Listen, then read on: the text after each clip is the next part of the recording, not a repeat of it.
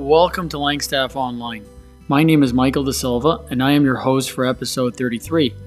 In this episode, we will be hearing from Josh Smith on the subject of pride. The title is Decreasing the Curve.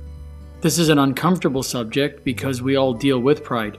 However, we need to talk about it, and we need the Bible to guide us away from this deadly sin in our lives. We need to move from a life of pride to a life of humility and grace. Hello and welcome to this podcast. We want to thank you for tuning in and we want to remind you that we're approaching these podcasts with you, the listener, in mind. We really do pray for you, we care about you, and that's why we're putting these short podcasts together. Today's podcast is called Decreasing the Curve. Decreasing the curve. We've heard a lot recently about flattening the curve for the majority of us, this is something that we've never really thought of before the coronavirus.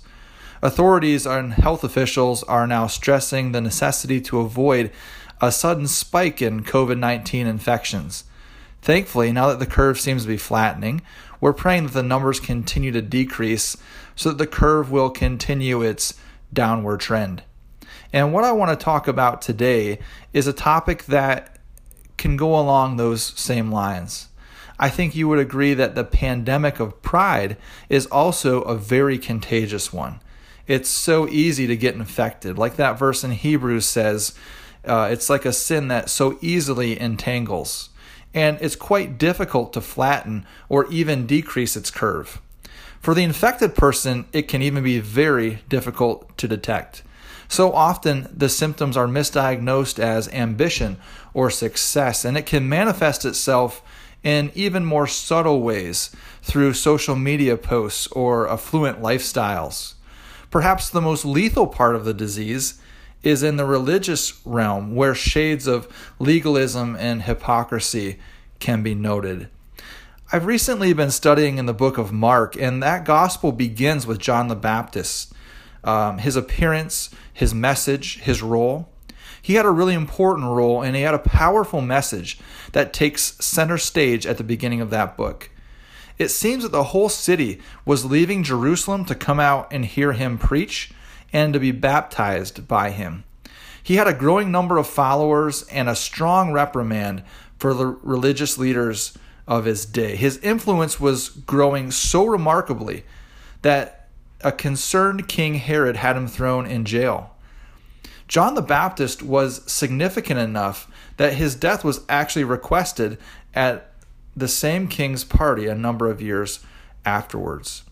Even Jesus himself said of John the Baptist that he was one of the greatest to have ever been born. And what I'm going to suggest to you today, I, am going to think that you agree with this, is that if anyone could have justifiably justifiably battled pride, it would have been John the Baptist. He had so many things going for him, all those things. However, you remember that his message was one that went like this There's someone greater who's coming. There was a greater one who was coming. John the Baptist even admitted himself that he was not worthy to untie or carry this person's sandal. And we know that he was speaking about the Lord Jesus Christ. When John was put in prison, I find it interesting to note that he did not request that Jesus liberate him or free him from his, his imprisonment. I find it interesting that he never asked to become one of the 12, one of those 12 disciples. His goal was not necessarily to become an apostle, and he didn't try to retain his followers once Jesus Christ began his ministry. His message was clear. It said, Behold the Lamb of God there was a transition that was taking place that John was ushering in. And he realized when his time had come to a point where he would now display the Lord Jesus. And his message would be that the Lord Jesus was the Lamb of God. His untimely death during the ministry of the Lord Jesus brought an abrupt end to his mission, yet he seemed to be satisfied to have completed his part. He was content in prison in that sense, and even in death, to have just prepared the way. I notice so many areas of humility in the in the life of John the Baptist. He makes a notable statement in John chapter 3, and I'm sure that you can even take the time today to look this up and to meditate on these words. But listen to the words of John the Baptist. It comes immediately following the meeting of the Lord Jesus and Nicodemus. And John begins to say some things to his disciples, his followers, that had uh, entered into a dispute. And as they came to John, he makes this powerful and weighty statement. John says, speaking of the Lord Jesus, he must increase and I must decrease. I'm going to say that again just so that the weight of it really takes hold. He must increase. He starts with him. He must increase and I must decrease. Jesus Christ must increase and John the Baptist must decrease. Could we pause for just a moment and consider the weight of that statement? Now, what if what if you and I applied that to our lives? What if we took those words personally? Jesus Christ must increase and Josh Smith must decrease. I have to be honest with you as I was preparing to put these things together for the podcast. There have been several moments where I wanted to turn away to another topic, another subject, another area because, uh, frankly, it would be easier. As we're putting these things together and as uh, I'm studying these things, I'm feeling its impact on me very personally. because this is an area where we all struggle. This is an area where I struggle. And the moment we start to put together any sort of a meditation or a podcast or a message or even a personal devotion on pride, it becomes very evident. And I'm speaking to you very transparently right now that it's a struggle for me.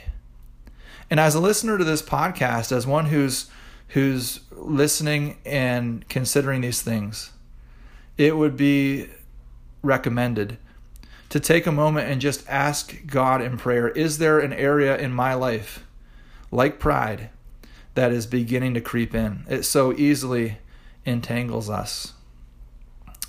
I recently had to have a test for the COVID 19 uh, virus, the coronavirus.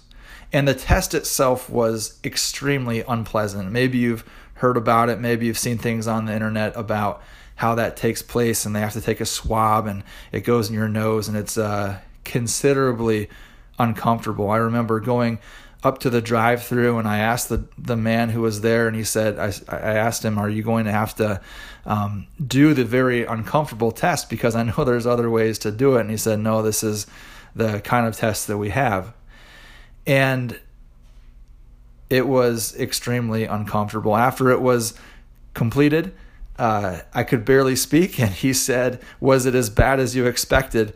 And I said, "I'm not really sure how to answer that."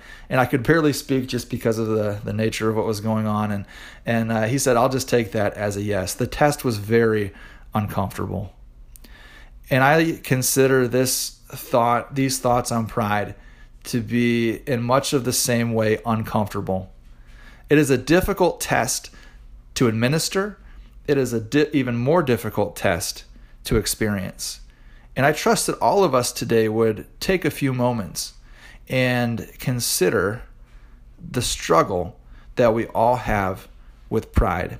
This mindset that John the Baptist was was emphasizing is a mindset that is completely opposite to our social media age where every post says look at me, think about me, comment about me. I pray that God would constantly and forcefully remind me that for me to live is Christ. Don't look at me. Don't think about me. Don't talk about me. Look at Him. Think about Him.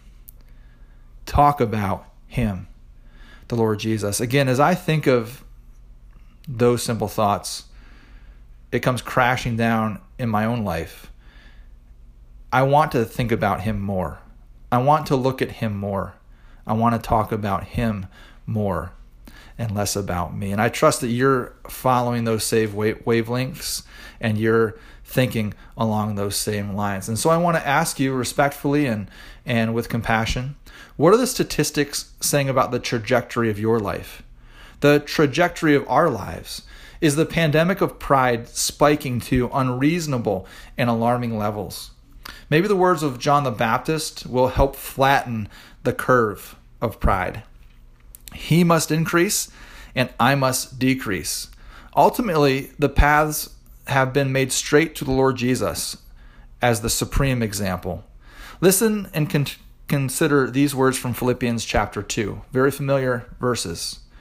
Have this mind among yourselves, which is yours in Christ Jesus, who, though he was in the form of God, did not count equality with God a thing to be grasped, but emptied himself, taking the form of a servant being born in the likeness of men, and being found in human form, he humbled himself by becoming obedient to the point of death, even a death on a cross. This is our Savior. This is the Son of God. This is the one who loved us and gave himself for us. What humility. We see it so often in his life.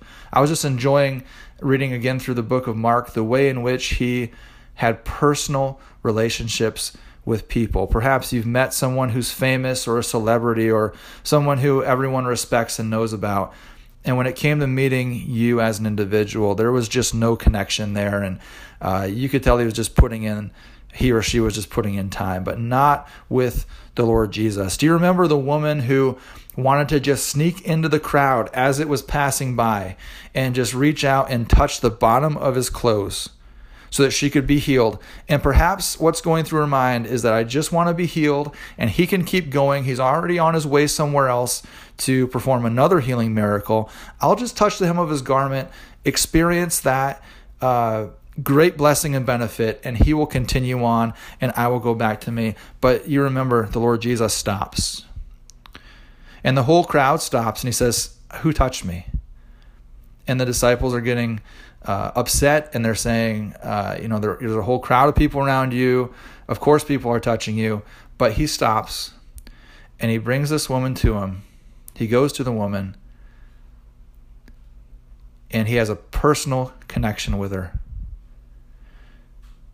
when it comes to salvation, when it comes to Him dealing with us, with God, even dealing with us, it's not always, it's not usually done in these large mass gatherings, but God wants to have a personal relationship with us. The humility of the Lord Jesus, in that He stops and He has a personal interaction with this woman. He could have just kept going, He could have just had her experience the healing but he had a personal experience with her. What an opportunity. What a privilege to us to enjoy that, to be thankful that God wants to have a personal uh, personal relationship with us through his son, the Lord Jesus Christ. And that's evident throughout his life. In in considering that when he healed people, he healed them individually. There is one point in the book of Matthew where it says that he stopped and he healed them all. But that took so much time that there were points where he couldn't even eat. The Lord Jesus had to go many hours sometimes without eating, without being able to even take care of himself because he was a personal Savior. And he healed them, he laid hands on them individually. I find that to be very fascinating, very interesting.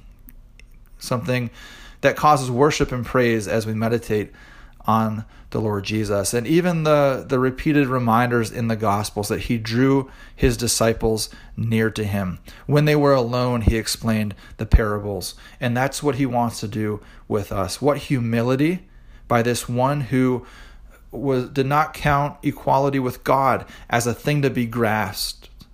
He was in the form of God. He was and is and forever will be God and yet he takes the time to have a personal relationship with us. The flip side of that, you can look in history and see many people who were not humble and their pride got in the way. As I have written many of these words and, and put much of this together, it was actually on the 75th anniversary just last week of VE Day, the day when World War II ended and there was victory in Europe.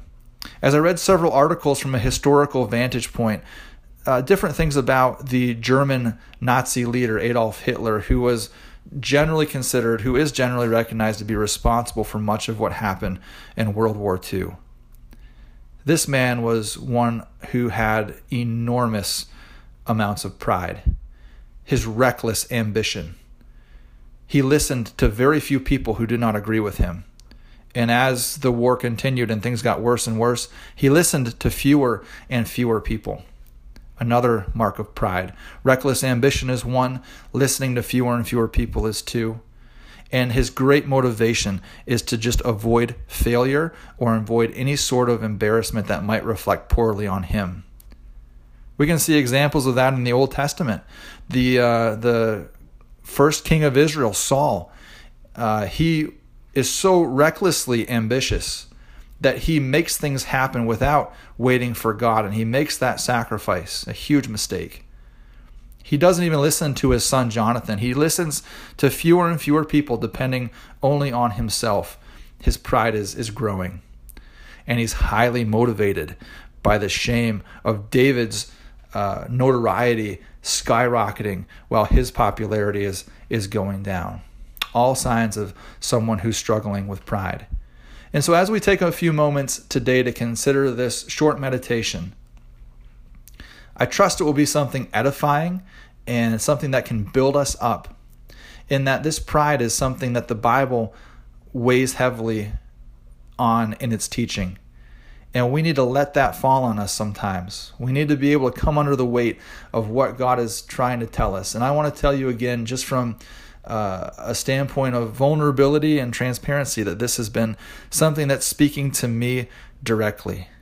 I trust that these words from John the Baptist, who, if anyone could have struggled with pride justifiably, it would have been him. But notice these words, and may they bring a blessing to you today. He must increase, and I must decrease. May God bless these simple thoughts today.